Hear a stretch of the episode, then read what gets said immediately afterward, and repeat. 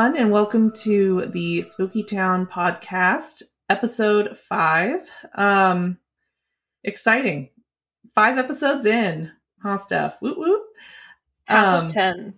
half of 10 yes very very exciting stuff um we're starting a new series here on the podcast called the lost 2000s where we watch and talk about movies horror movies that came out in you guessed it the 2000s In the 90s. it's going to be a really good series. Are you confused? Good. Um, just kidding. um, no, uh, we're talking about movies that came out in the 2000s. And um, in case you didn't know, the 2000s are kind of talked about, at least in the horror movie um, community, as being um, sort of a dark age for horror for whatever reason. Um, and we're here to tell you that is incorrect. And there are actually quite a few um, amazing films that came out during that time.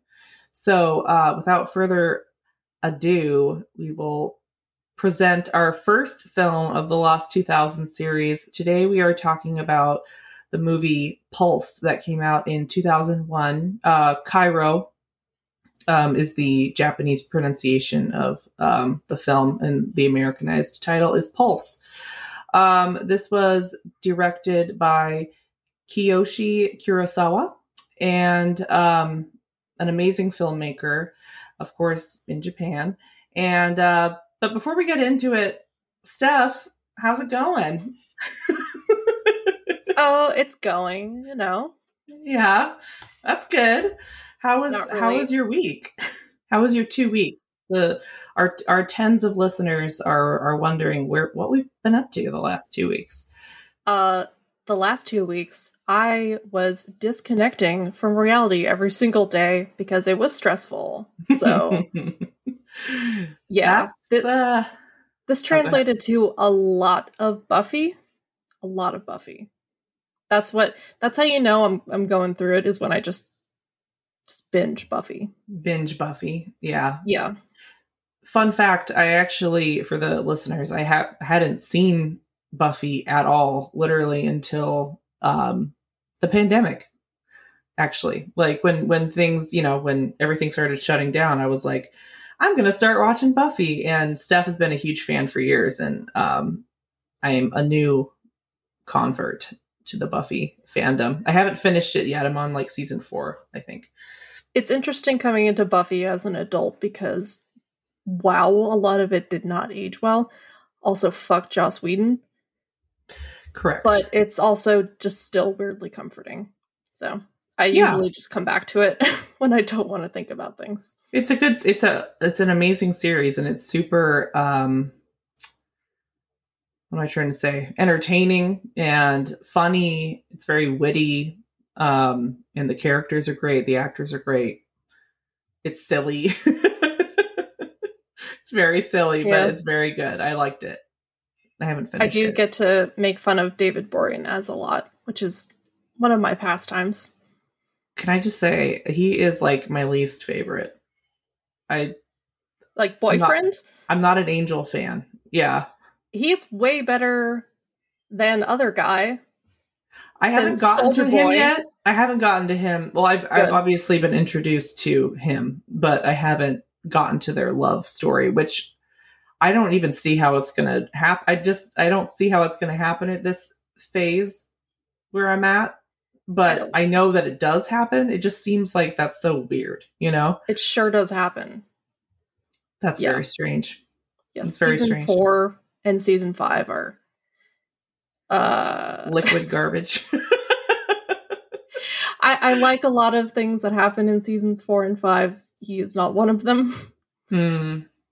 but Yeah. he is not a permanent addition to the show. So okay, good. there's some solace in that. Good. So what else did you get up to this week, Steph? Uh If we're chatting, Well- if we're chatting movies, what else did you do? for chatting movies, um the I didn't watch as much as I did last time. I watched like an entire paragraph of movies, but over the last two weeks, mo- because most of my time has been taken up by Buffy. But I watched The Empty Man, The Forgotten, The Perfect Host, Pulse, namely, uh, the first Saw, The Last Exorcism, and then I was just watching the American remake of Pulse like an hour ago. Oh, nice. Okay. Um, you rewatched Saw. How did how did you like that? The It's I don't remember when that came out. Like 15 years ago. uh yeah, it was like between 2004 and 2005, I, f- I forget. Mm. Um it's weird coming back to Saw. Well, for one thing, again, I don't know why I keep doing this to myself because I just keep on watching James Wan movies. No one is going to believe me that I hate James Wan. if you look at my watch history on Netflix and Amazon, well, he's so you're going to think I prominent. love him. He's so prominent that it's hard to not. And I, I I do like Insidious. So there's Same. that. I have to give Same. him that. Except not really because I hate James Wan. But yeah. but it was interesting coming back to Saw like many many years later after I first saw it. um that kind of clever play on words planned. what you have come to expect here on the Spooky Town podcast. Yes. just prime comedy over here. that that level of wit, do you get it from other podcasts? I don't think so. I'm a little delirious. Okay. Let's uh, However, moving Saw, so it's it's actually well, it's still really stupid. Like it's Mhm. genuinely dumb because Jigsaw is one of the absolute dumbest villains ever. Um but it's like well comparably extremely tame compared to the other Saw movies and then also other like similar kinds of movies that I've seen but also it's just like it's what i'm trying to say is that it's not as bad as i remember so i yeah. decided to give it a watch again I remember thinking it was it was really creative um for the when it came out. Like it was definitely Yeah, a different premise, right? It was yeah I mean, as far as villains go, like I mean, Saw has been kind of done to, done to death, but um Jigsaw as a villain he's not so incredibly different than like all of the other mega villains that exist out there in the horror scape because he's got like a moral imperative that he's trying to put on to everybody and that's pretty typical, right, of other He's- villains. really stupid i hate jigsaw Yeah, so he's not. I Jigsaw himself isn't the thing necessarily. I guess that's the creative part of it. It's more of like the the world, I guess, in the way it's built. the like death contraptions that he sets up while they're not in the same vein as say final destination where Mhm. that's more of a rube goldberg type situation um it is sort of almost complicated enough to be in that territory do you know Mhm. what i mean well no you don't know what i mean because you haven't seen final destination Oh, I've seen Final Destination. I just have I haven't seen it for like ten years. Like I Okay. watched those movies in theaters when they came out, but I haven't seen Mm. them. Uh-huh. so anyway Final Destination is going to be a movie that we, or is going to be a series we talk about soon. So um, I will soon. get, I will, they will be in my life, those movies, over the next couple of weeks when I motor through no, them. they they better be that's all i'm gonna say but anyway um, I- do you ever get the sense you're just on very thin ice with, me with your sister? I'm one, I'm just one hair away and it's done. Try and get love me you. on a Um, different coast Yeah. love you too Yeah. um anyways sorry i keep interrupting you go go on uh yeah I, I think the most notable thing though that i watched was the empty man because for one thing it's like 800 hours long and Oh, it wow. also is like yeah i know i'm still watching it actually uh it is quite the uh ambition. Like there's a lot of ambition there. Uh And how dare they? You know, honestly how dare you? I mean that's what i was asking. Who do you I think don't you know. are It's- having ambition? it's fine. It's a lot. But it's fine. Uh, yeah, I I want to watch that one after you told me a little bit about it. Um, I'm definitely interested in giving it a go. it's a bit confusing but like it's fine but I'm really smart, so it's gonna be uh it's gonna be easy for me Yeah. to get it. Um, all right this is It's- coming from me who um, needs to have Game of Thrones paused every five minutes so everyone can remind me of who everyone was because I can never fucking. So if Stephanie found the empty man confusing, Karen fucking to you, I'm not gonna know where I'm at, but yeah it's it has aaron poole so that's nice but it only has him for like 30 minutes Mm. you know aaron poole no, I don't know who that is. I was you just do gonna ask he's you. the star of the void Oh, okay. Yeah, I like him. He's awesome. Oh, I love The Void. Such a good movie. Mhm. There's just nothing like there's just nothing like it. We we've talked about it on like 3 of the 5 episodes that we've recorded. We've mentioned The Void because Yeah. we love it so much. One of these days we're just going to have to we'll just have an episode about The Void. Um awesome. And then you watched The Last Exorcism on here too. Is that remind me is that the um who directed that one? Uh that's it Was that Eli Roth? great no He No. directed an exorcism movie, I thought. who knows i wouldn't know out like 10 years ago. Okay. i hate All eli right. roth What if you Google this? What if you Google it and it's Eli Roth? How mad are you? um what if i watched? because i watched it last night What if you watched a James also- Wan? It's And- also something I've seen several times because I love that movie. Are you serious? He produced it. He didn't direct it, but he is one of the producers. yes. Yes. Okay. You I'm- watched a James Wan movie and an Eli Roth produced film in the same week. Oh, Steph. I'm just kidding. I'm just giving you I need to time. leave. I need to leave. oh my god. it. I do remember I, I remember that because I remember being at the um Steph and I um lived in this tiny little mountain town. I think we've talked about it before. Um in high school and I remember going to see a movie at the theater there and um walking past the the poster. I don't know why it was important for me to say that it, we lived in a small mountain town because I was just in a movie theater. But I walked past a poster Back in the with his name on it. 2000s, young children, we lived in a small mountain town. There you go. Nice. You tied you tied it in. I don't know how it's tied in, but it will be important later. yeah. Yeah, let's just yeah, we'll go with that. Um and I remember seeing his name on it cuz he was like the big name.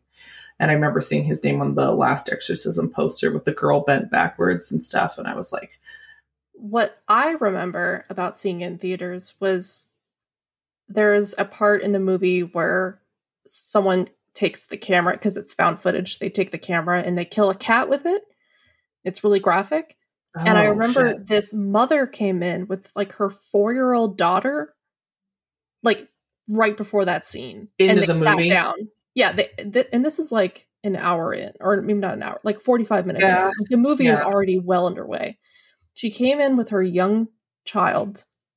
They sat down. That scene happened. And then they got up and left. And I'm like, did you just figure out that this wasn't Toy Story 2 or Yeah. something?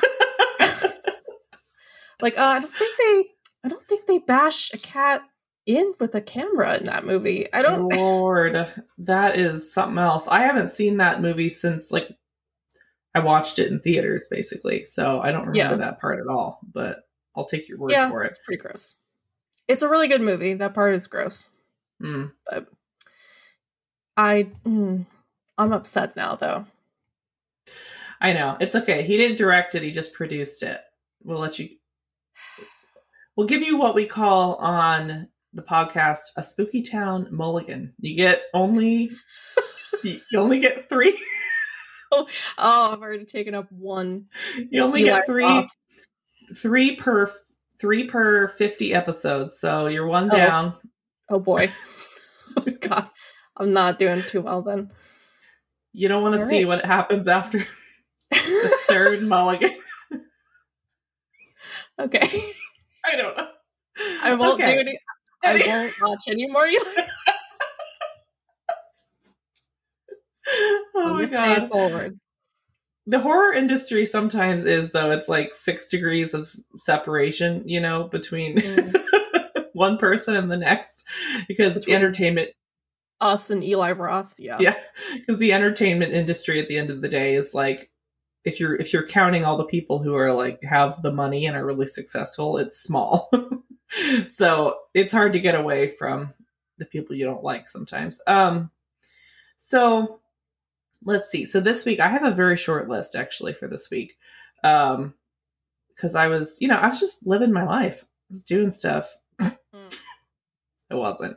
Um but uh, I did get to see the new film Psycho Goreman, which is so fantastic. Um, it completely took me by surprise. It um, it's just it's like everything I love about.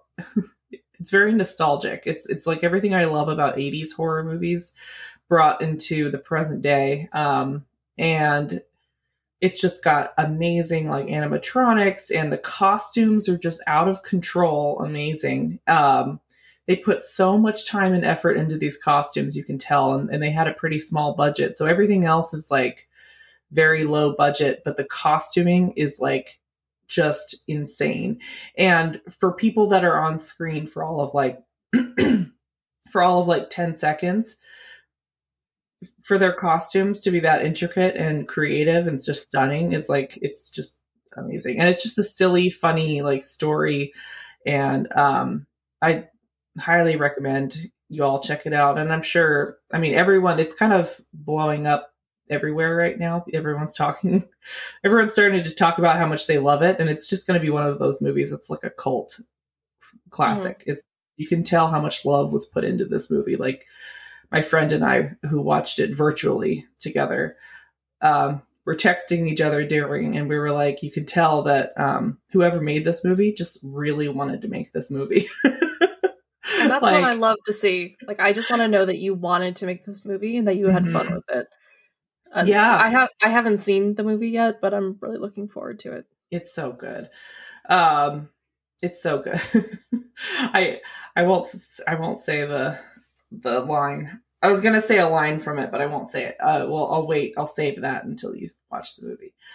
Um, because it's so silly. But when I, I remember when I first saw the trailer, um, I thought it was like a big budget Hollywood movie, and I was really prepared to be like very underwhelmed, and it's not the case at all.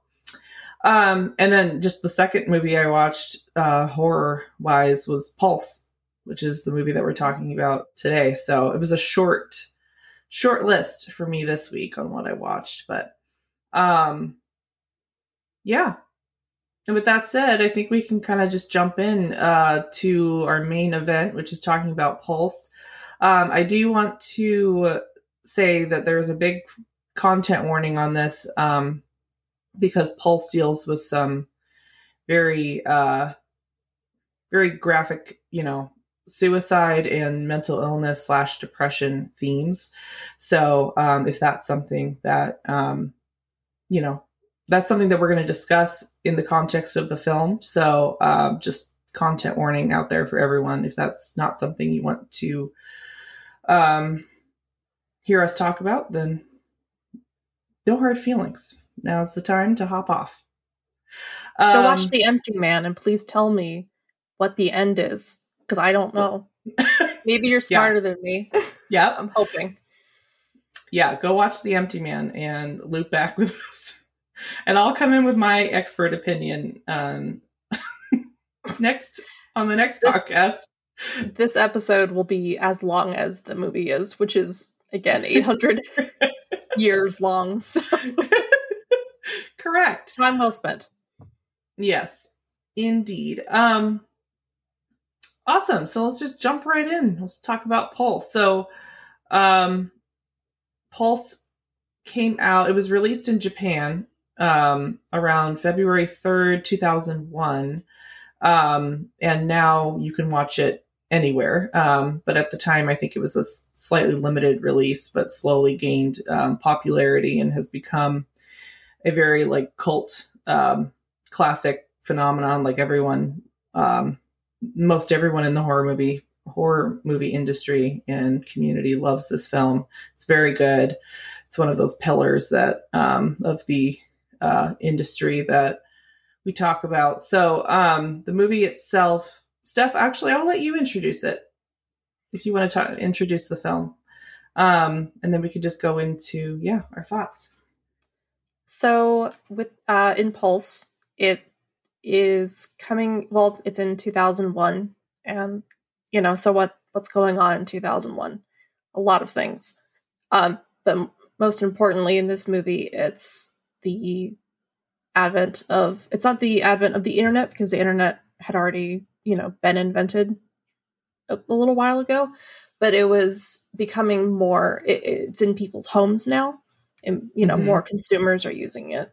Um and it's becoming a lot more user friendly you know these are the the aol days the dial-up days. Um yeah yeah. and we get to hear some of those dial-up noises in the movie and it's haunting. Yeah, i love that's it. the true horror. No i'm just kidding. Yeah, it's Um, that dial-up sound. uh, but it's uh, basically revolves around two different stories that are later in the movie like intertwined.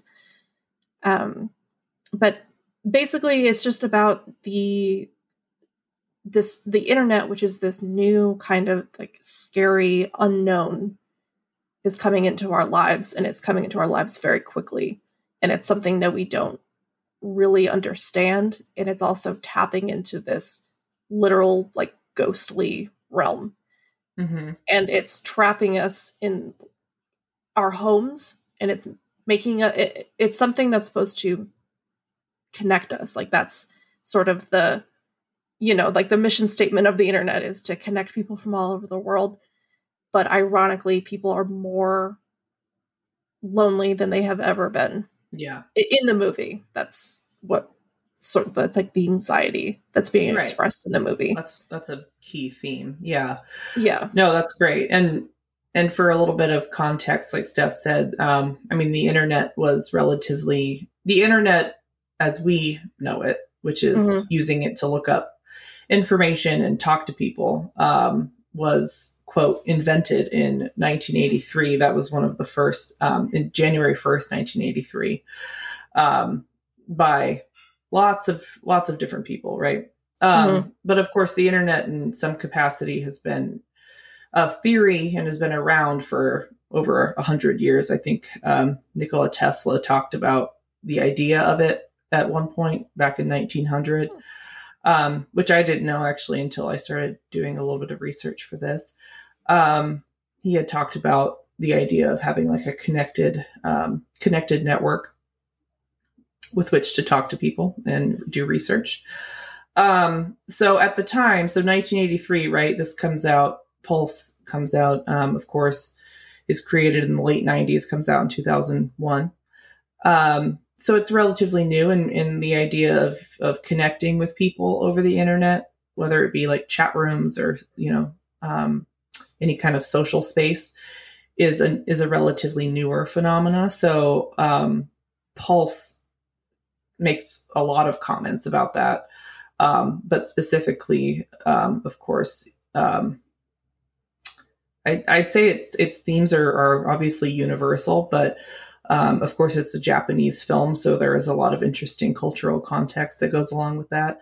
And I will just say this as well. Of course, obviously, we are not from Japan, so what we talk about here is when we when we start talking about the ways in which Pulse might relate back to um, Japanese culture. This is all us having read articles and and things from either um, people who understand the culture better than we do or um, have you know have something intelligent to say about it so um, we're just reacting the way that you know we as stephanie and ashley react um, and um, we'll talk about it as as we relate to it but of course while trying to be as sensitive as possible to the fact that we are not japanese Mhm. and we are not i don't know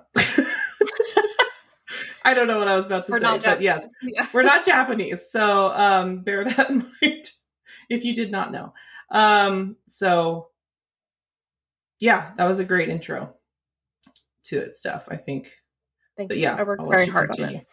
Yes No, just joking.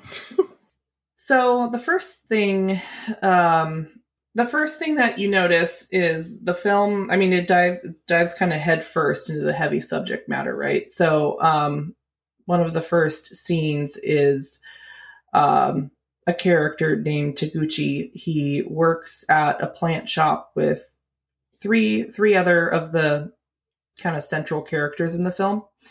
Um, but it's clear that there's something wrong with him. They haven't seen him in a few days, right?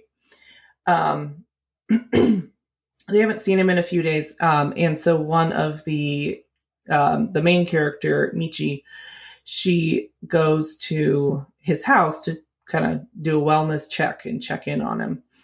Um, and what I thought was interesting about that is they kind of they introduce the idea of feeling very disconnected in the modern world in a cool way. Um, whether or not this was intentional, I don't know. But when they first show him, when she walks into the apartment and they first show him, he's behind a um, plastic sheet that kind of distorts his image a little bit. Um, but he's talking to her and through this through this sheet, and I thought that was kind of an interesting way to introduce the concept of feeling disconnected. Well, and but before they start talking, he's sitting completely still. And when she she knocks on the door and no one answers, and she comes in and she's calling for him and no one answers. Like now that I I I don't, I don't know if maybe at the time when I was younger and I first watched this, I noticed this. Now that I've seen a lot of horror movies, I know what to look for in the background. But he's he's sitting in the background. I, I think it might be on his bed or on a chair um, behind this plastic sheet, but he's just a shadow along with everything else that's behind it. Mm. And then at some point he gets up and it's it's like startling because he was just sitting there unresponsive, not moving. Like now it's not so startling anymore because like I've seen it a few times. I've seen the remake. Um and I know what to look for in things now. Like I'm always looking in the background for these things. But I, I that was something that was really powerful to me. And Mhm. I actually that's one of the things that I think the remake actually did really well and honestly kind of even a little bit better in the remake where uh, Kristen Oh. Bell goes to I know controversial but Kristen Bell goes to it's her boyfriend instead of coworker his apartment and it's like disgusting in there and there's like bugs and the food's all rotted and stuff and she's like calling for him and he's not answering he's in a way less obvious spot i think. Because i i just i forgot where he was so i was looking sort of in the same spot that taguchi is in in the original pulse. He just stands up at some point on like the opposite side of where taguchi is. Oh, interesting. and like i did not i genuinely did not see him before and it, it's so that just hits me super hard because he's just sitting there and he's unresponsive. Hmm and then because he needs to go do something he gets up Yeah. and yeah it, it's just that that feels like so that got that depression vibe that i know Yes. that i know very very well hmm yeah. No, it's it's really unsettling, and it's like we said, it's introduced like immediately. This like um, not only just being disconnected from the world around you, but from the person who's like standing right there in front of you, trying to talk to you. Like you can't even connect with them, and this film is such a powerful comment on um, on mental illness and, and depression and loneliness and feeling disconnected that um, that's just done so well and i really liked what you said about them kind of seeming like they're just like you, you don't even see them until Mm-hmm. they actually make the decision to move you know And the, the second they stand up, you immediately ask yourself, why weren't they responding? Why weren't they moving? You know, and it, Mhm. it, in the original too, um, he's he's more responsive than he is in the remake. In the remake, he's he's like in a trance. Mm. In the original, he, he it, it's trance like, but he's responsive, and he almost like a sort of like polite conversation a little bit. So he almost seems more normal, maybe like a little Yeah. tired, but then something awful happens, and it's like- it's very very shocking. it is very shocking because um and just like with you know a lot of of cases when people talk about you know people who have died by suicide they'll say things like you know they didn't see it coming or it was Mhm. um very sudden or something like that. And in taguchi's case in pulse um, he is kind of talking normally but i mean you can tell that there's something wrong of course. Um, because even though we don't know him as a character well yet, you can tell that he's like it's not really him that's speaking, or it's or he's just feeling he's like a million miles away, right, in his head. Um, and then, of course, in the next few scenes, um, we see him. He like creates a noose and then ends up dying by suicide. So, um, and it's like that fast Yeah, it's very fast. from- yeah, he goes from being talking and to just to, you know, passing away. And so it's it's like it's really shocking. And one thing that I love about this movie is that um that's that's how all the scares are. hmm They're they're mostly like that. They're like um you can just feel the dread of something. And Yeah, this movie really- is dread personified. Yeah. it's yeah like that's what i remembered most because there was a, a big gap between when i first watched it Mhm. and then watching it i think i watched it maybe a couple times since then but a fairly large gap between when i watched it then and then when i watched it a few days ago like to refresh my memory um it's still really like I, what i remember most was how much dread I felt at the time. And I was also, you know, a lot younger. But Mhm. it was just it's a movie that is so, so heavy. And it's it's really t- and I think maybe that's partly why I didn't rewatch it more because it's it's just it's heavy in a way that you can't really shake off very easily. And there's like not a lot of release. It's Yeah. Yeah. No, there's not. Yeah, no, you're you're absolutely right. There's not really a whole lot of release because even and I wouldn't even say there's necessarily like a a climax moment. I mean there there kind of is, but it all just seems like the message stays pretty steady throughout and there there is of course a scene where, you know, a a main character kind of turns a corner towards the end, but um it's all it all just kind of it's just dread the whole time Mhm. it's not really like there's a moment of like okay it's over you know it's like that's that never happens in pulse because it's never over. yes That's like the one of the big themes is it it's fate. It's never over. It's always coming for you. yeah And so there there's never going to be a release because nothing is ending. It's never Yeah. ending. yeah yeah absolutely. And um one one thing that i wrote down here i guess that kind of puts this in a little bit more cultural um, or i'm sorry historical perspective um, was an article i read in the university of toronto quarterly. Um, it was written about the 1990s in japan. And I guess the 1990s were kind of considered, according to this article, um, were widely termed to be a lost decade in Japan. Um, so I guess economic recession was hitting them pretty hard at the time. Um, they had an aging society, which was causing a lot of stress on all kinds of things.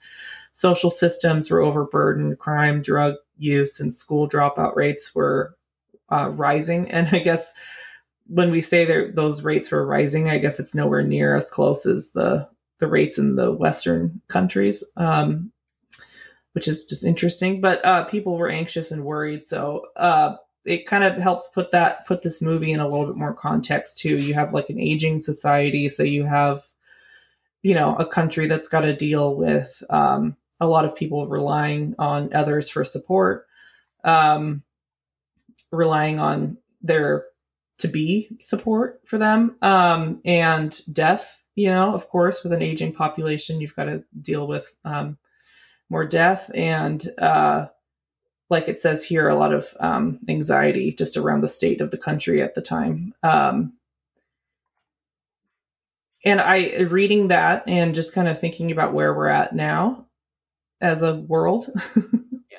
i see a lot of similarities just in the way that um, I I'm very interested to see, you know, because Pulse is was like I, like we said, it made so many comments about so many different things that were happening at the time that I'm very interested to see like how like what comes out of this era, you know, and how it kind of relates. And because Pulse when when you're watching it in 2000, you know, 21 and beyond and you're remembering what the pandemic was like, it just feels very similar because it, I, I really connected with a lot of the, um, a lot of what they were discussing because mm-hmm. it's just been something that we've been immersed in for a year now.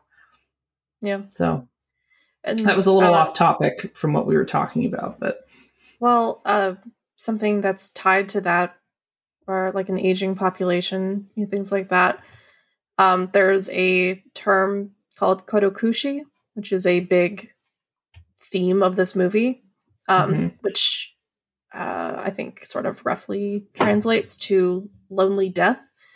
And it's referring to a very disturbing trend of people dying alone and then remaining undiscovered for long periods of time. And the most notable, or a, a very widely publicized case happened in the 2000s where a uh, a 69 year old man died in his home and or apartment. And he wasn't discovered until three years later. Wow. Because his uh, monthly rent and utilities were being withdrawn automatically from his bank account and then eventually there was no more money in his bank account. So they wow. were like hey what's going on? And he was almost completely gone. Wow. And that's, that's a really that's a really big thing in this movie is uh, they're talking more about you know this social isolation. But dying alone is a really big theme. And that that's right. an that's an especially big anxiety of one of the main characters uh Harue she talks a lot about how we we live this life alone but when she was younger she was always uh, sort of comforted by the thought that we might rejoin our family and friends in death. But then she started to consider that maybe we don't. maybe we're just as alone in death as we are in life. And I, I have a quote here where she, this is what she says. Um, then in high school, it dawned on me you might be all alone after death, too. The idea was so terrifying, I couldn't even bear it. That nothing changes with death, just right now, forever. Is that what becoming a ghost is about? Hmm. I know that was a heartbreaking scene. It's yeah. So I mean, you can see this film carries a lot um, with it, and like we said from the very first scene where um, Michi goes to check in on her coworker slash friend Taguchi, um, you get that sense like almost immediately, and then um, she returns to work maybe like the next day or something and, and tells her coworkers all about it. Um, and what I thought was was kind of interesting is that you know, um, actually, I don't really know how much time is supposed to have passed when we see that group of coworkers next. But um, what stood out to me was how I think it was um, Junko, one of her one Michi's coworkers, was saying that you know it's time to move on, like it's time to do something else, like you know it's it's It, it's. I don't think it's really supposed to be that long after it happens. I don't think so either. I thought it was maybe like a couple days. Yeah, Is, I, I is my think it- read of it. Um, and it's kind of interesting because it's something that Kawashima, who was a character in a second storyline in the film, whose story is kind of running parallel to Michi's story. He deals with something similar, except this time it's kind of him trying to brush off um, the feelings of loneliness and um, thinking about death. He talks about wanting to feel immortal. And he almost brushes off what Harue is dealing with um, in her own mind when she talks about being terrified of being alone after she dies. He's like, don't even think about it. I want to be immortal. I, you know, I'm not, by the time we're that age, we're going to, you know, be living decades longer. Like, it's all good. You know, don't worry about it. And I feel like that was the same reaction that um, Junko had to Michi when she was struggling with uh, Taguchi's death. You know, Mm. I don't know what you. I don't know if you had any thoughts about that. Uh, Junko's almost. I read her as more just like a, a different kind of disconnected than Kawashima. Mhm. He's more, I think, trying.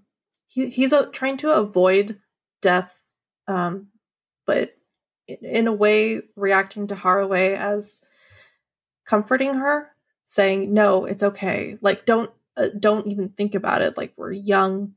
Uh, you don't know. Maybe in five years, they're going to." you know, like invent a pill or, you know, come up with some way to make us live longer or make, make us live forever.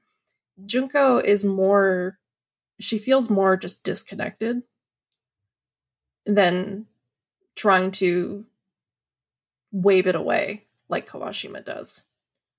Mhm. She doesn't really feel like she's completely plugged in. That's true. That's Yeah. true. That's more Yeah, how I read her.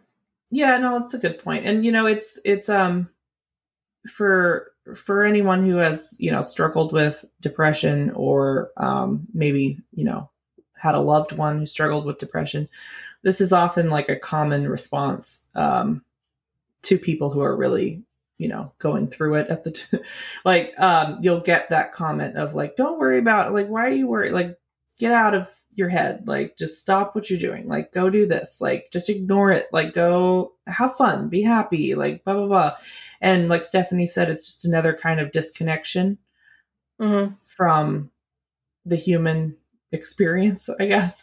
Um it's a way to kind of remove yourself from thinking about anything that might make you sad. Um so we've got like characters who are really introspective and thinking about it and then you have um characters who are like at the other end of the spectrum who are just like completely trying to ignore what's what it is that's going on or not not think about death basically trying to avoid Yeah. even that thought Yeah. so so that's when you're you're kind of introduced to um you're introduced to that cast of characters at the plant shop um and yeah and that's And- the and Kawashima and Harue are uh, they both go to the same college. And Kawashima's uh, he's majoring in economics, he says, um, and then Harue is a graduate student um, studying computer science. So she helps him because he he has the the introduction to Kawashima is really funny because he's like installing his internet. on, yeah like, yeah discs think- and he's like reading the he has this giant like pamphlet like notebook like user manual and he's trying to find out what buttons to press and he's like he's like oh like the uh one of the uh like dialogue boxes says like oh like have fun. He's like i will have fun thank you. Yeah. It's really funny. I It- love I love that. The and the noises that are coming out of this like old old computer are just like amazing. It, They're it just it- hilarious. it's a lot of nostalgia, but Yeah. yeah, he he's very much like not uh he doesn't know a lot about computers. They're very foreign to him, and that's wh- how he meets Harue because he came across the the infamous screen in Pulse, which is when someone's turning on their computer uh, and it connects to the internet. There's just this black screen that comes up, and it says, "Do you Mhm. want to meet a ghost?" And he doesn't know what it's talking about, and he clicks on it, and then that you know basically kicks off the rest of the movie because it's it's like uh this like voyeuristic like webcam on someone who I don't know if they ever really I, I know they call them ghosts. It's never really clear to me if these are actual ghosts or if they're yeah. Just it's just people that he's watching. Yeah. I, I don't it, think it really matters. And well, that is something that Harue talks about.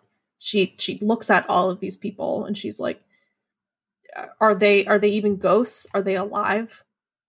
are they dead? It doesn't really matter because at this point we're basically the same because we're so alone and so isolated. Yeah. Um, and i i think yeah I- and i think that was intentionally left a little bit more ambiguous because yeah, um because i yeah like the big point well okay from what from what i see you know i don't know of course for sure but um the big point i i got from that ambiguity was of course that it's um that we are kind of shells of people as we exist right now. And um the internet could either help that or make it a lot worse right? Um and so there's no real way to tell like who's actually a shell of a person you know and, and as the movie Mhm. goes on it gets like kind of harder to tell. And then you know uh, these beings are are coming into the um, quote real world more and more and so it's even harder and harder and so yeah to your point when um Harue says says that to him about like there's no way to tell and and who cares because we're kind of all the same i think that was Mhm. um that was pretty that was a good that was a that was a good moment because it was um very revealing i think Yeah. And another thing with this, watching it 20 years after it came out, you know, Mhm. and we've come this far with the internet, is when you're first watching it. Um, I mean, once you get past some of the nostalgia for all the old internet sounds and the way that it looks, um, it the whole thing because it's a whole movie focused on anxiety around th- this new technology and disconnection from each other it could seem a little alarmist i think and i think that's somewhat fair because we've uh, the the fear was that we would be uh even more disconnected from each other the more our technology advances and the more we're trying to connect it to each other but we're doing it not face to face right. I think now in 2021, it's a very different situation because you can make actual friendships online. You know, like yeah you can talk to people on Skype, on Facebook video. Um, so there is a potential for face to face interaction. It's just on a screen instead of in person. And while the like psychological effects of just talking to someone on a screen talking to someone in person are different, hmm it's it's not as bad as I think we thought it would be. Yeah Um, however, it's still a really big problem because not everyone is going to be interacting with people that way. Not everyone is getting on Skype calls. They're just talking, you know, over text. And that's it's a really big problem everywhere. Um, but there's a specific word for it in Japan, and uh, it's hikikomori, and it's basically just a person who completely withdraws. is it, It's a hermit, but uh, it, it's Mhm. more coming out of like technology is like keeping people at home and isolating people more than ever, and right because of various um, external and internal factors. Because you know this is often you know, happening alongside existing mental illness. Like if you're you already have depression, that you're probably more likely to be hit with this kind of thing. It could be exacerbated. Um, yeah. Yeah. Mm-hmm. Exa- yeah. And if you have social anxiety, it's probably you're more likely to fall into this, you know, this trap of never leaving your home. Right. Um, so there is that, but it it the movie is asking us to say how much of it is the how much of it is our creation's fault? And you know have we gone too far? And are right. we the ones killing ourselves? Are, are we the ones who are spelling out our own doom? Right. Um and like again that seems a little outdated now but it's still very very true because this is still yeah. a big problem. The perils of you know, it was just interesting to see this new tool in the eyes of someone at the time, right? Like this very powerful new tool that we had at our disposal as human beings. Um, was of course scary and there's a lot of unknowns and there's still a lot of unknowns with the internet and human interaction and what it does to our psyche and things like that um, but of course the way that we interact with it has evolved so much over the last 20 years. And um, it's been, for a lot of people, uh, um, say, I mean, for a lot of people, it's helped their mental health, especially through the, um, the quarantine phases of the last yeah. year, right? Yeah. Because it, it actually has opened up a lot of channels for connection. And of course, like Stephanie said, we know now that the internet isn't necessarily the end of days for for human connection. There's no real no way to replace face to face interaction, of course. Um, but we can simulate it as close as we can get on online, and I know that's helped people quite a bit over the last year.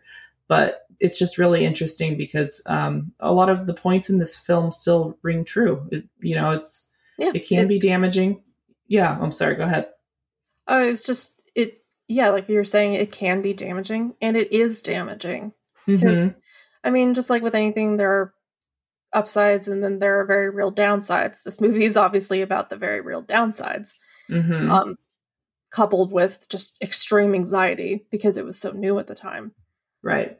A lot of movies now that are um, about, you know, sort of like a, a newer subgenre of internet horror, like something like yeah. Unfriended or things like that. Um, well, okay, that's not a very good example because I actually like Unfriended. um, Unfriended 2, The Dark Web, which isn't very good. Um, it feels like it's being made by the by an older generation, meaning not people like not millennials, basically, which is the generation we're in. Because they have a very different relationship with it. It, it wasn't growing up with it. It was it just happened in their life. Um, and granted, that is sort of true here, but no one had grown up with it at this point. it was extremely new. So it was tackling this new, scary, unknown monster from the get go. Yeah, and and I totally agree. And I think um I was trying to nail down why is it that Pulse because it, like you said, it's a movie about um well it's it's about a lot of things but it's about you know how this new tool of human communication is actually making us or might make us feel more disconnected and um, here's how that might play out. Um, and i was thinking about why it does it in a way that's really really good for lack of a better word because it can it can seem very cynical. It, it it's a topic that can seem very like um I'm afraid of change or, you know, I'm being cynical about this new thing. And that movie really, Pulse does not feel like that at all. It just feels instead like a very empath- empathetic look at how um,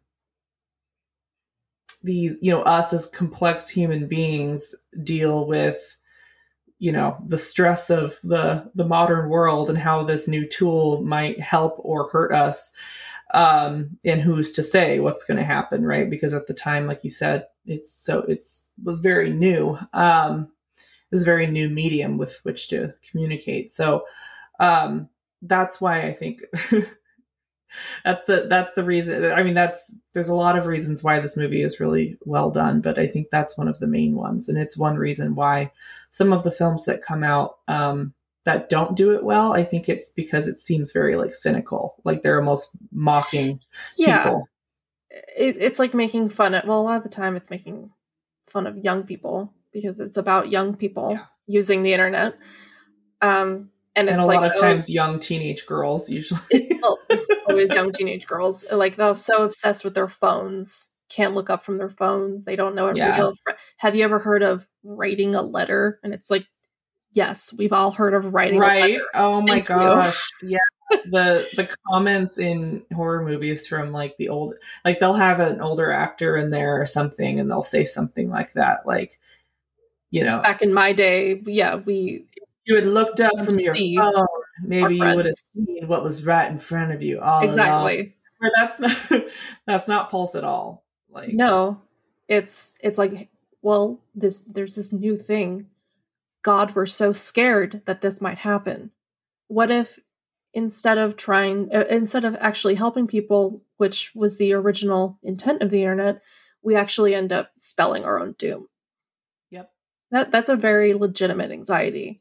And it's something that kind of came true in a lot of ways because this is still an issue.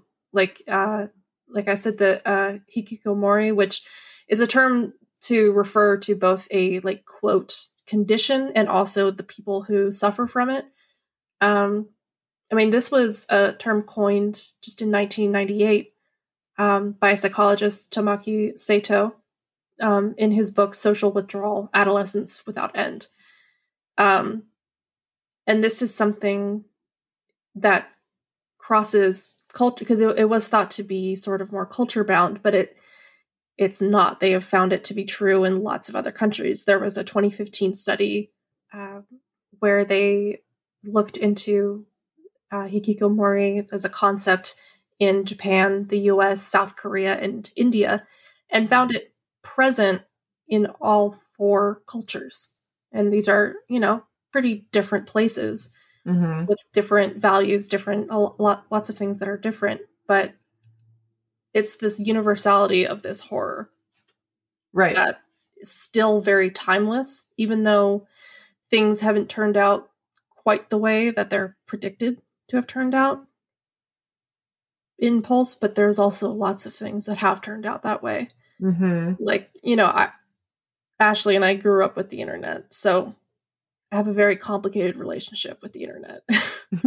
like it has should both be enriched my life and it is also in, in some ways has made my life kind of hell to this yeah day both know? both are true yeah and it should also be noted that um we lived with dial-up internet for Until I was quite a while 17? longer.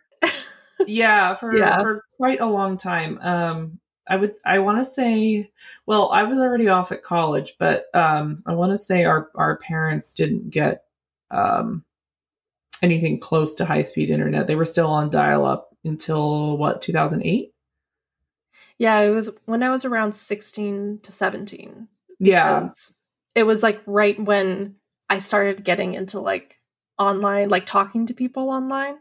Right. And when it was yeah. still like pretty taboo like uh you know strangers on the internet. Yeah. Um and it was like i was doing it in secret and i'm like i can't tell anyone that i'm right. friends online um it was still super yeah everyone thought it was strange and yeah. But that was when we still had dial-up internet so it would take a really long time to talk to people and i really wanted to watch youtube videos and i couldn't watch them. It would take like oh Four hours. yeah. to download a two minute video. Youtube was just a no-go. Um i tried to watch trying to yeah trying to do anything on our computers was just like you would click a button and then go like make a sandwich and do you know how hard it is to try to design and code your myspace page on dial-up internet because i do Listen, I know real pain.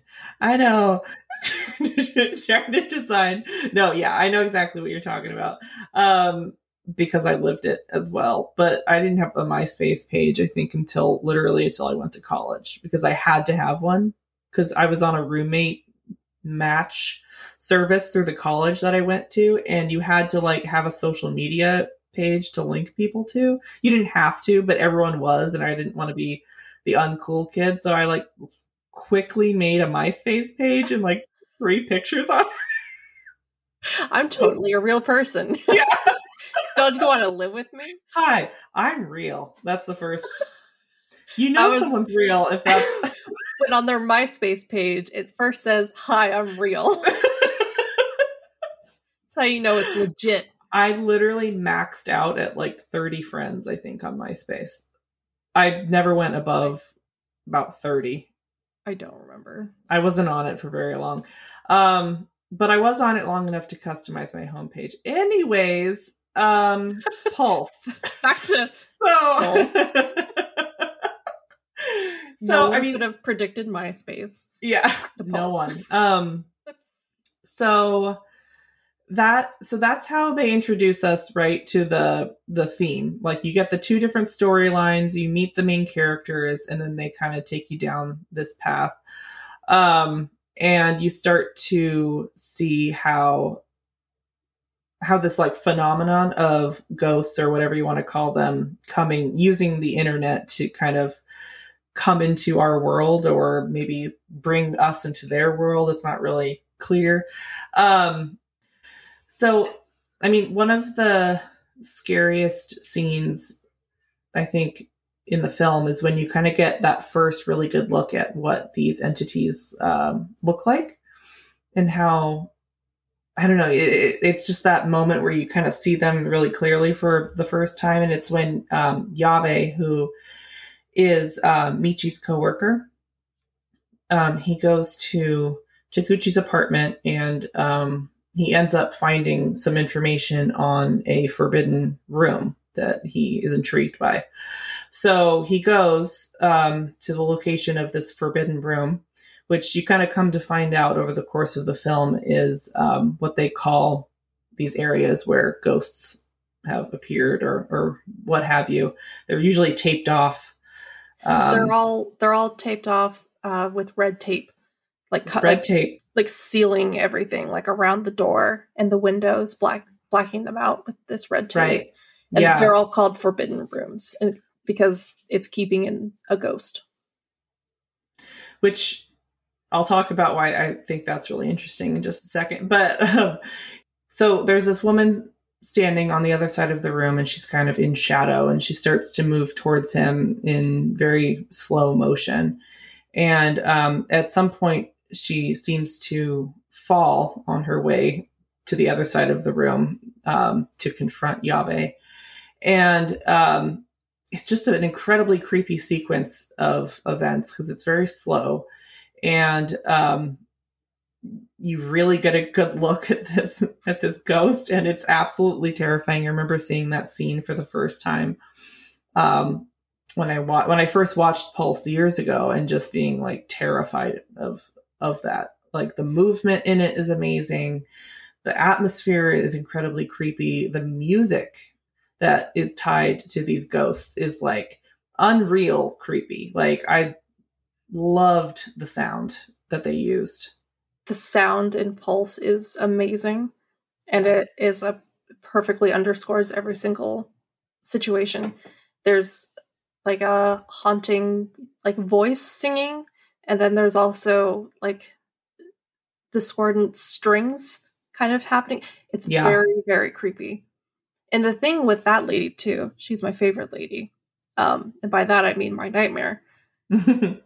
uh she's what's really creepy is you can tell that she's moving slow motion when they first show her but it becomes really apparent like this contrast when they take uh, they have a shot of her from behind and you can see yabe and he's moving at a normal speed and then she's moving like kind of almost like like this exaggerated slow movement and it's Mhm. just like it it's so creepy and it's done so so well yeah. And that's all she's doing is she's just walking towards him but she she kind of it reminds me of um uh when we first see Taguchi because she's hiding in shadow. She comes out of nowhere, but it's also like maybe she was there the whole time.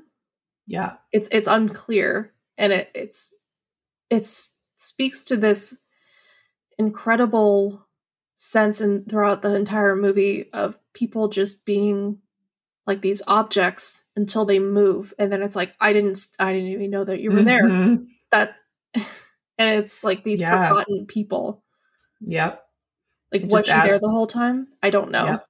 yeah yeah yeah it just adds to that sense of like disconnection and um even the ghosts in this movie just want to me it's like they seem like they just want connection so bad that they they're just walking towards you know the living and trying to like connect with them. And you know the final scene the final moment in that scene is like her literally staring like you can just see her eyes and she's staring directly into Yabe's eyes.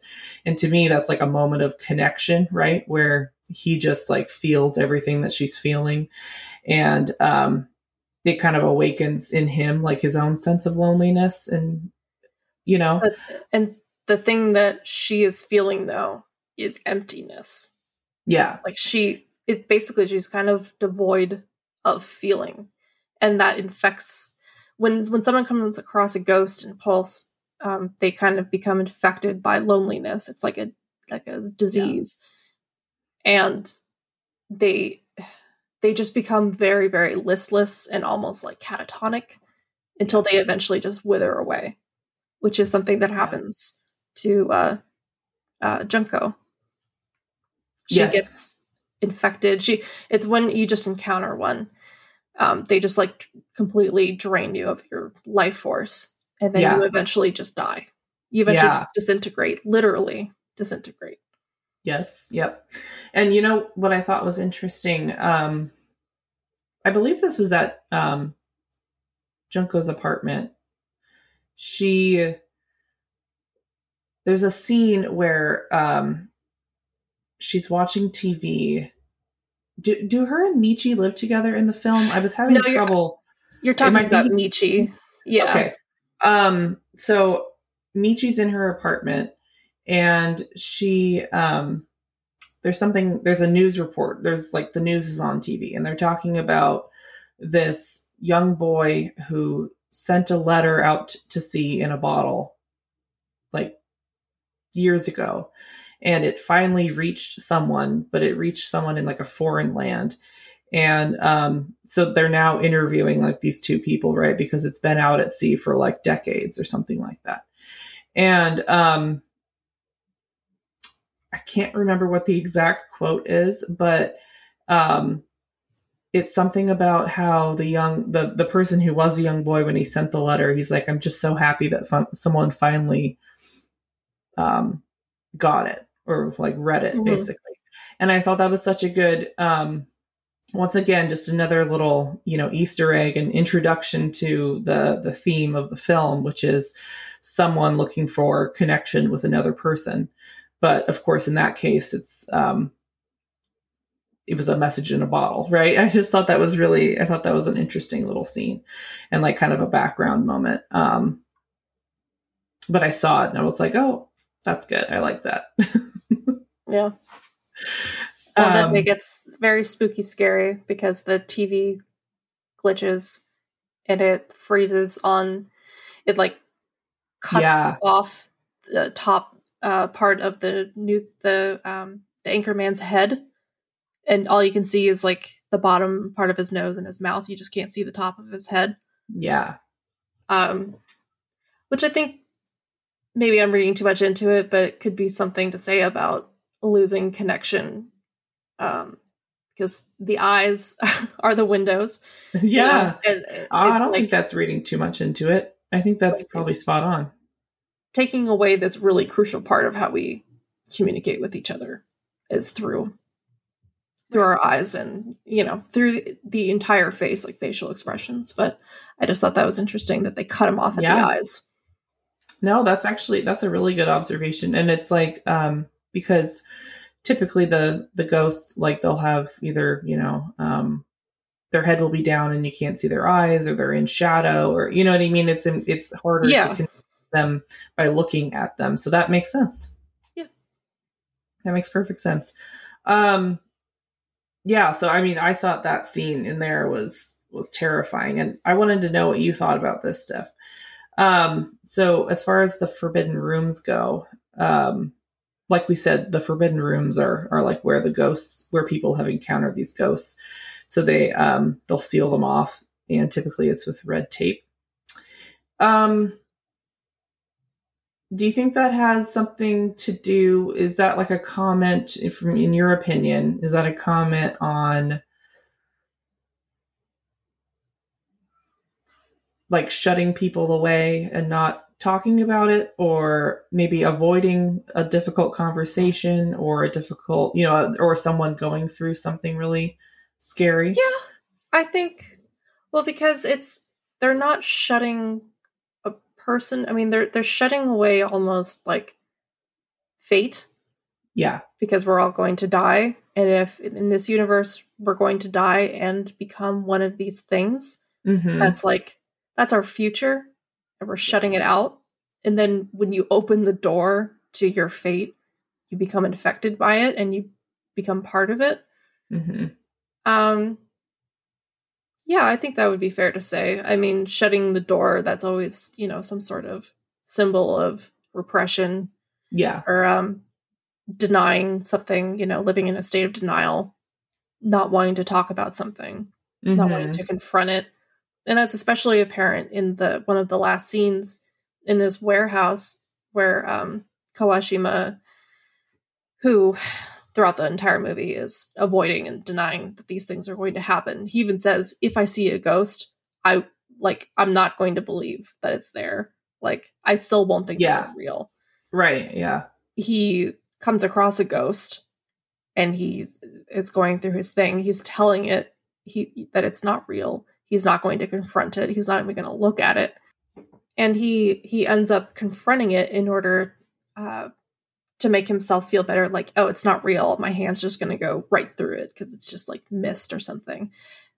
But he actually, when he goes to grab this, you know, this ghost, it he actually grabs the person's shoulders, and it is Yeah. very real. And he suddenly has to deal with the fact that these things are real Yeah.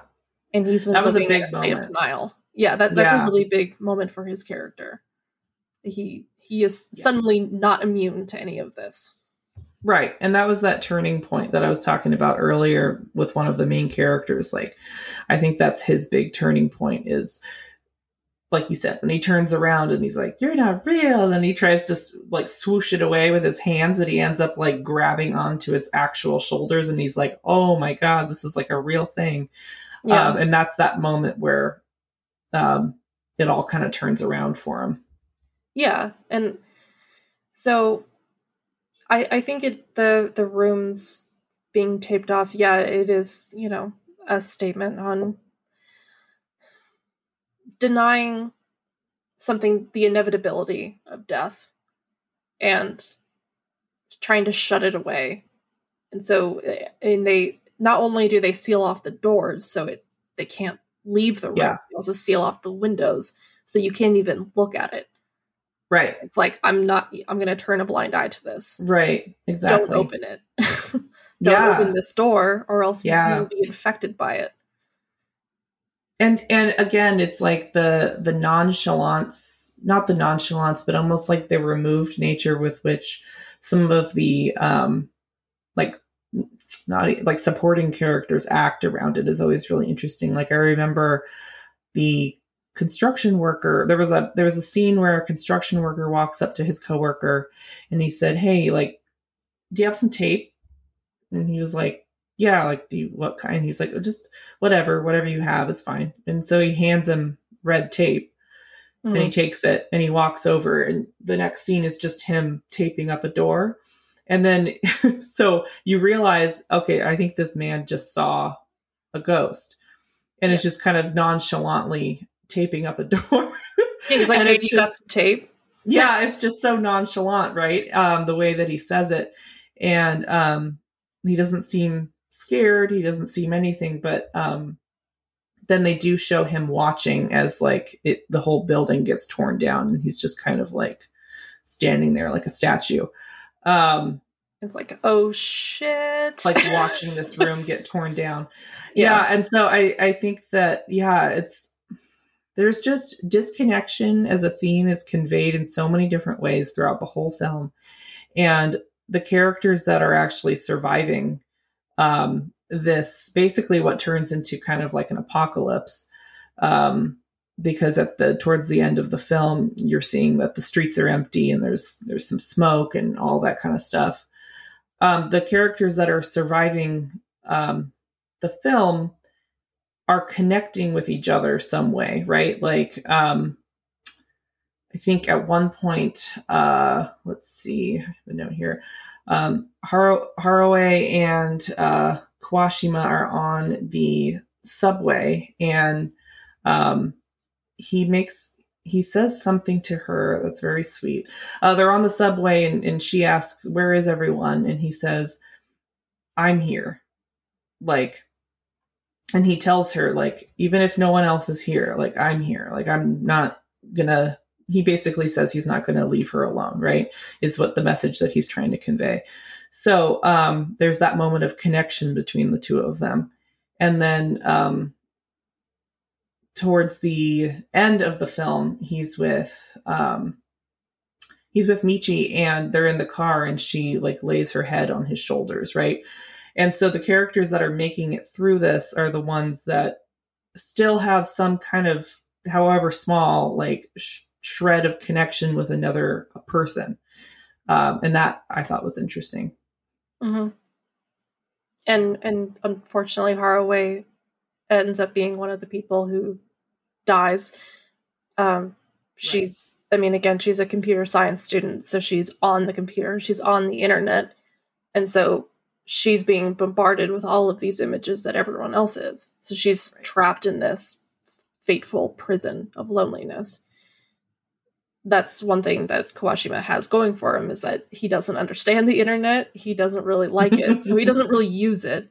So he's safer than a lot of people in Tokyo because he's he's one of like it what what's in, implied to be one of the few people who's not really using it because everyone right. ends up you know being dying being part mm-hmm. of this like for lack of a better term pandemic um and Michi is also one of those people I don't know if she has really the same kind of aversion to it, but she doesn't. We never really see her on a computer.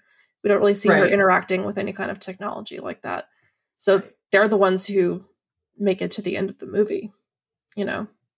Yeah, actually, that's a good point about uh, Michi too. I, I guess you don't really ever see her like, yeah, her her relationship with technology never really is like the main focus of her story. She's she's yeah, kind of trying to figure out what's going on. Yeah, the the two people who have the strongest relationship with computers and the internet, which is Taguchi and Harue, I mean, they one dies in the beginning, the other dies at the end of the movie, but they're both like very intense and dramatic deaths. And it's because they're like incredibly infected almost, you know? Yeah. It's it's really it's really sad. Mm-hmm. Yeah. Yeah. And um going back to I mean, one of the most powerful images I think of the movie is just this like um, almost like stain that people leave on their walls, right? It's like this ghostly, um, very sad outline of of a person of what used to be a person, just mm-hmm. kind of like fading, literally fading into the backdrop. Um, and I think one of the most heartbreaking scenes in the in the movie for me was when um, Michi finds Yabe's uh, sh- like shadow. I don't know what you want to call it, his shadow stain on the wall, and it's just whispering like "Help me, help me," which is something mm-hmm. that these ghosts um, they'll say, you know, a lot of because they're they're kind of looking for someone to either come help them or they're looking for connection or whatever it is and it's just so sad. It's like the saddest part when she discovers Yabe's um, stain and it's just him whispering this phrase help me over and over again I almost get the sense too because because we never see any of the characters in the movie um, that end up dying. We never end up seeing them as ghosts, only as black stains, and they're saying help over and over when when the camera is like close to the stain. It, it's kind of like they're still alive and they're still Yeah. asking for help, right. but there's nothing anyone can do because they're already gone. To me, it was almost implied like they're not actually dead. Right. They're still alive in some way and they they're not even they're not a ghost. They're just stuck here forever where they died. Right. Which i guess could be sort of a ghost but just the fact that we never see them as a ghost we only ever see them as black stains. Um yeah. And it's just Or- so or Oh, in junko's case she sort of like disintegrates but more like shatters into Yeah. like this like ash in michi's apartment um, after she's infected. But for the most part people just sort of fade into the wall. Like that's how that's what happens with yabe. He just fades into the wall. Yeah. and it's that's what depression feels like too. yes you feel like you're becoming part of the furniture like you're just becoming part of you know like you're no longer yourself you're just part of the decoration of the world you know and but Yeah. you'll leave behind this stain that's like reminding people of like i don't know yeah it's like you feel i mean for anyone who's dealt with depression you know when you're um when you're moving through it you f- feel very much like um you're there but you're not really there. Um and these stains on the walls that people leave in pulse like that's what it kind of reminds me of right? It's like they walk into the room like the character will walk into the room and they'll like see the person there for a second. And then either they you know do a double take or they turn on the light or whatever it is and then it's just a stain. Um and that's a really powerful statement on mental health i think and even more powerful with the addition of these like these whispers because that's kind of almost what it feels like when you're when you're the one who's you know having a really difficult time with your mental health um you don't really feel like i'm just speaking from personal experience but you don't really feel like you can advocate you have a hard time asking for what you need because you can't even get your Mhm. own thoughts straight so it does sometimes feel like you're whispering into the void right like you're saying help me um but no one can hear you. But no one can hear you. It's like after someone leaves a room and then you can just hear yourself saying help me. And yeah. you really really need help. And it's not the fault necessarily the fault of other people that they're not listening but it's because you're whispering it and because you're almost already gone. So yeah. it's like what is what what is there Yes. left to help? In in their literal cases what is there left to help like they can't do Yeah. anything for them anymore they're already gone Yeah. but they're still there absolutely um and of course and you know we should probably put some um resources in our uh, description for this podcast but we're talking about some heavy stuff and of course if you're feeling this way you know there are um there are places you can call that can help you through some of these heavy feelings. So we'll we'll be sure to put some things in there. We're just speaking from our own personal experience. We know what it's like to kind of be in that heavy dark space. And this is this is what it feels like. It does feel like that. Um that oh, was go ahead steph. even like because I, I definitely i didn't wa- i don't think it even came to the united states in 2001 i, I think Mhm. it got here a little later. So by the time i watched it i mean i was still like a younger teenager i think Mhm. um maybe like middle of my teenage years. And i mean i was extremely depressed. That was a time when i was really getting into uh, japanese horror. And even though at the time i didn't have you know a very an incredibly nuanced understanding of the culture i didn't know a lot of things. Like i I know more now but i i knew less a lot less then it's still Pulse hit me in such a real way. And it still hits me in that way because I still have depression. Um, but especially at the time that it because I didn't really know what I was dealing with, it felt so suffocating. Right. And that that you know, very quiet plead for help felt like this is my life. It resonates at the yeah. time. Mm-hmm. That movie hit me like no other horror movie hit me. And it was a Yeah. lot to deal with um, as a younger kid.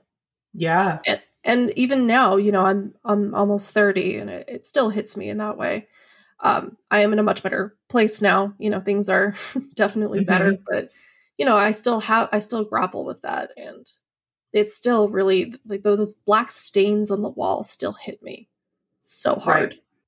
There's a scene where, you know, Michi's walking, just kind of, you know, going off of what we're talking about. There's a scene where Michi's walking home and you can see behind her, there's a tower and um, you can see someone move on top of the tower. And like Stephanie has been talking about, that's kind of been the, that's the theme of this movie is like you, you know, you don't see people and all of a sudden you see them. And you can see this person blurred in the background move on this tower. And then um, when michi turns around to look you can see that uh, this person jumps from the tower and ends up dying by suicide. Um, and they show the entire drop the Mhm. whole thing. And it's pretty graphic. Um, and that person too leaves a stain on the um, on the pavement and it's whispering the same thing right? Help me. Um, just these barely i wrote down here like barely audible cries for help and um oh it's just so heartbreaking. And it's but it's for a movie that's all about you know um, dealing with really really heavy subject matter and um, feelings of disconnection between people um, this film you know i feel like more connected to as a person who has has gone through depression and all kinds of you know all kinds of other things um, you do feel quite a bit more connected to people um, I felt more connected to other people after having watched this, just because you you know that this is a human, this is a part of the human experience, and it's heavy and it's sad and it's but you're not alone in it. You know, like this is something that's a very like global. Mhm. This is a global thing, and um, that's one reason I I just love this this movie. Yeah, it's it's putting. I mean, like all great horror movies do, it's putting our anxieties on screen, and it it's worrying about it. Like it's not really. There are some platitudes that come out of it, but a lot of it, it's like I'm just worried. I'm worried that this is going to happen. Yeah, You know, Mhm. and it's like, yeah, we're worried too. Uh, who Mhm. knows? Like this is at the forefront of this very new and enormous technology. right. And I mean, 20 years later, we have a much better idea of what, you know, what the future looks like just based on the things that have happened over the, Right. you know, in, in the past. Um, and it's not nearly as unknown now, but at the time, I mean, it's hard to remember because I was a kid at the time in 2001. I was 10. Um, and I don't even know when we first got the internet. Sometime around that. Yeah, Uh, we were late. We were late bloomers with the internet. I think it was like around that age, but yeah. Uh but even at the time it I know that it was just this it to me it felt very like it didn't seem like this big scary thing because again I was a kid. I was just like, "Ooh, yeah, the internet, what's that?" Um so I can only imagine what it felt like as an adult. You know, having lived your life and all of a sudden there's this huge thing that promises connection and it promises very you true. know, this whole new world of information. And to worry, maybe this won't connect us at all. Maybe this will disconnect us even more than we already feel.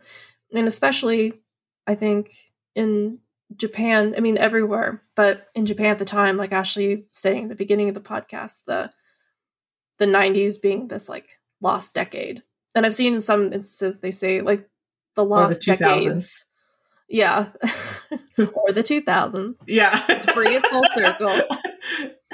Um, but where they were coming out of this um, big stock market crash and, you know, like, lot, just things were not going very well. a lot of changes. Yeah. a lot of Mhm. changes and there was uh, giant spikes in suicides there was a, a giant spike in just overall declining mental health a lot more people were you know either leaving their jobs or they lost their jobs and they became recluses they became hikikomori you know they Yeah. or they developed it which is understandable um this was just a very tumultuous time in Japan and also the world.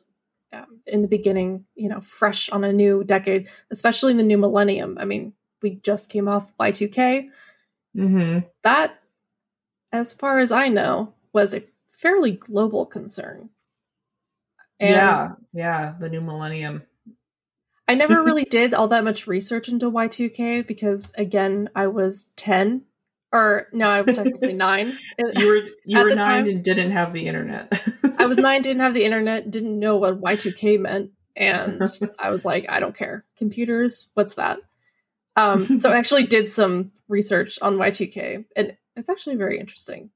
Um, and it's a kind of thing where some not great things happen, but a- Mhm. for the most part, it was fairly overhyped, especially by the media Oh yes. regardless of whether or not it was you know going to be this detrimental thing like a lot of people thought it was going to be it was this huge anxiety hmm especially since they actually kind of had an idea that y2k was going to be a potential issue in like the 80s and even sometimes like some people predicted an issue even before that in like the 70s and 60s Right. Right. but they didn't start doing anything about it until like 1997 Yeah. And yeah. I mean, and this that's is what I call procrastination. That's on brand for me. Yeah. Um, um, yeah, no, absolutely. It was a huge anxiety the world over. well, and then in 2001, it's like, okay, Y2K didn't really happen. You know, like a couple couple things happened, but the world did not end. The Right. right. computers did not crash. Things weren't lost forever. Mhm. But you know that that's so stressful. And then on top of that, there's this new thing called the internet. right. and uh what's going to happen with this thing because we don't know so yeah. lots of um different anxieties compounding on each other and in ad- addition to that there from what i've read you know some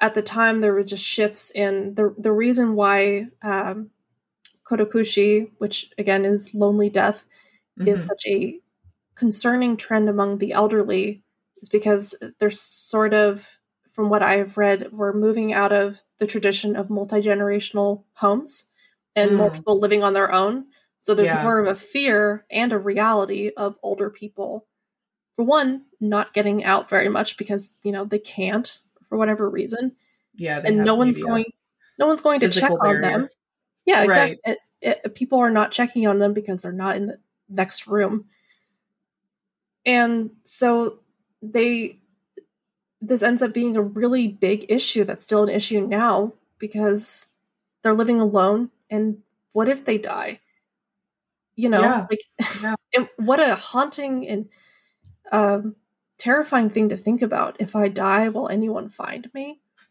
you know Right. Yeah. No, that's a really good point.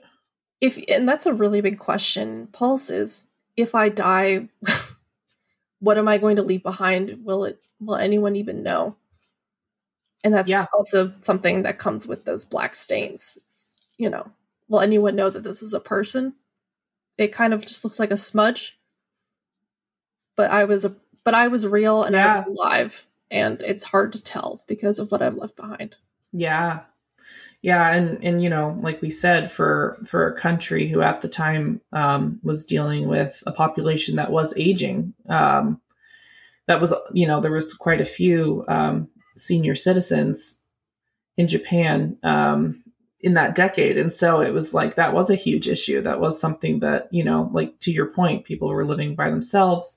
Maybe they had a physical barrier, so they could, um, they struggled to leave the house even. And it was just like a compounding issue. Um, that on top of all of the big changes going on in the world and, you know, the turn of the millennium and the internet. Like, I can't imagine. Like, well, I can. I can't imagine. we lived it, but we were We've lived children. a pretty tumultuous year. Yeah. So I yeah. mean, I can't imagine that. I, I can imagine that level of anxiety because we've we've been dealing with um, anxiety, heightened anxiety as a as a species now for quite some time.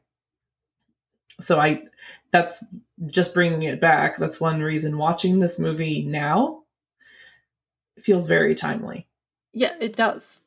It feels incredibly and, timely. Yeah. And also, I mean, it's, I think, very, like, even more timely because it's this disease, or, you know, it's not, it's, it's not so much a disease in the traditional sense. It's a disease in that it's this apathy and depression infecting people, and that mm-hmm. causes them to just completely disintegrate. But it's this thing that does spread to other people, and it isolates them. And I mean, what is what is COVID doing? We have to isolate. It's not isolating us. We have to isolate in order to not spread right. it to other people. Right. But it's still this same feelings of loneliness. Right. Of, yeah.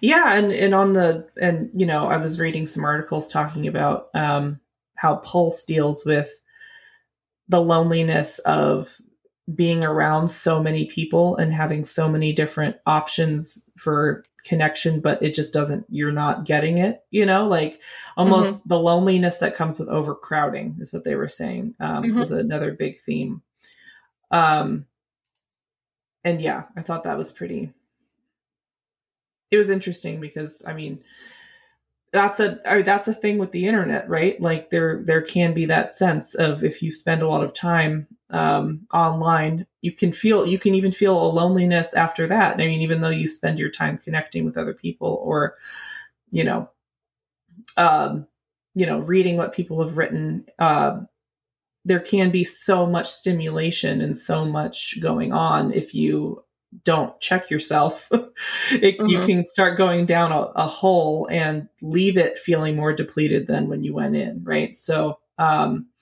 and I think that with Pulse, it's just so funny because Pulse came out, of course, like we said, like towards, you know, when the internet and the social interaction tied to the internet was relatively young, that they predicted a lot of, of mm-hmm. what it might do. You know, they actually were pretty spot on with some things. So, um, but yeah, it's just an incredible movie. Um, Steph, is there anything else you wanted to make a you wanted to say about it before we kind of wrap up our our episode? uh, if you watch the American remake, you might think that 2006 was blue. It was blue. yes. that took me a second and then when i got it i really got it oh my nice, gosh nice little reference for those of us who have suffered through the 2006 pulse like with, the blue filter on that camera was something the 2000s else. were just apparently blue but especially that movie it's yes. the way like you can show that it's nighttime without making Kristen Bell's face literally like a green blue. Like, like that's possible, guys. Yeah. I don't know if you knew. it can what's the name? Dark. Oh, what's the name of the Violet? Like Violet from Willy Wonka. That's what Kristen Bell yeah. was. it, it, but with like a a very um lovely looking green tinge onto Violet. Yeah. When she became a blueberry. It, right. It's very pleasant on the eyes. And mm-hmm. also just like I don't know, maybe 2006 was blue. It was a rough time. I promise you it's it wasn't. I I went I went I saw that one in theaters um in high school. Wait, 2006? No, I was just out of high school. Um so I saw that one in theaters and even then I remember thinking this is very blue. But very that was blue. kind of even for like to your point, a decade that was all about heavy filters on horror movies with very color. heavy, very contrasted. Like everything was very contrasted, and yes, especially if they paired it with like heavy use of like a color filter, like they did on Yeah. the American Pulse. It's like this is not working out well for you guys. Yeah. Like they, these people don't look human. They right. they look And like don't get aliens. me wrong. Yeah. don't get me wrong. I love a good vibrant color, like in movies. I love it. Like Mandy, brilliant, There's a brilliant use of color. vibrant colors and I put a like I literally really- painted like a the lens blue. tissue paper, yeah, over the lens. Yeah, And I'm right. like, here's Kristen Bell, who does Right. not deserve this treatment. Okay. She doesn't. That's so funny. I forget that that's her. Um Yes, it's definitely uh it was a time. But yeah, no, Pulse I think is an excellent introduction to this series. Um The Lost 2000s because it's just kind of like the quintessential it sort of encapsulates all the anxieties and the you know the worries that were happening around that time and um, really speaks to speaks to all of it on a really global scale so i'm excited to keep going with this series because we're going to dive into drumroll stephanie what are we going into next We're gonna do my personal favorite, Final Destination. yes um, so that's going to be In two weeks. in two weeks. Yeah, so we decided to double up on it this month. We're going to do the Forgotten 2000s all month, February 2021, because just because, because it's our podcast and we can do what we want. Um, and someone, for the love of God, let me talk about Final Destination. And yeah, uh, very decidedly not talk about Final Destination 4. I'm sorry, the Final Destination. It's so oh, is that what it's called? Oh, is That's that the name called. of it? That's so Yeah. funny. And yeah, and I'm going to have to rewatch all of those. Um, but Stephanie promises me it's all worth it. So find out two weeks from now to see If it was I worth it. About, yeah, if it was worth it. Um, but yeah, I mean, in all seriousness, you know, we've dealt with some pretty heavy subject matter and themes today. So we're gonna, um, you know, put that content warning, um, of course, in the description as well. Um, but then probably link some resources too, just because, you know, like I said, we're really digging into it. Um, and we want to make sure that we're being very sensitive to how serious these themes are. So, um, yeah, thanks for listening, everybody, and kind of going down that path with us. Um, if you haven't watched Pulse, absolutely check it out um, if you want to. You know, like we said, it deals with serious stuff, but if you um, are looking for if you're looking for a horror movie, that's Pulse. You're looking for a good time, no, I'm just joking. yeah. Be um, prepared to have quite the night. Um, and just, yeah, take it easy Yeah. after it. Because it, you will watch. Oh, sorry. Go ahead. oh, no, I was just say, just take it easy because it's it's pretty heavy. yeah yeah it's very a very good film but yeah it deals with some heavy stuff but that's all from us thanks for blasting in on your scooters and park i don't On your razor scooters, because this is the 2000s baby we all have razor scooters, except all have razor Stephanie scooters. in the 2000s because I don't know. They were, I don't, we actually did have a razor scooter in the 2000s but i think it We was did? given yeah used to whip that thing up and down the driveway like it was no one's business I prob- let's be real, I probably whipped myself in the shins with it more often than I whipped around the driveway. you did you Maybe probably did I just got a phantom pain. I literally just got a phantom pain in my ah, shins. Just Yeah. that. right? That's That stuck with me. Dude, those razor scooters lived up to their names. Those chopped you in the shins like no one's business. Right off. Don't need those feet anymore. Um, but yeah, we've we've got the whole month of February we're doing this. Um, and then I won't say it yet, but we've got an exciting episode planned for episode number seven. I'm not going to tell you what it is yet. You're going to have to find out. Um, early March. It'll be early March. That is correct. Um, but yeah, all right. Well, have a great couple weeks, guys. We love you all so much. Fortnight. Yes, we love you all so much, obviously. Um, and we'll see you in episode six. Bye. Bye, everyone.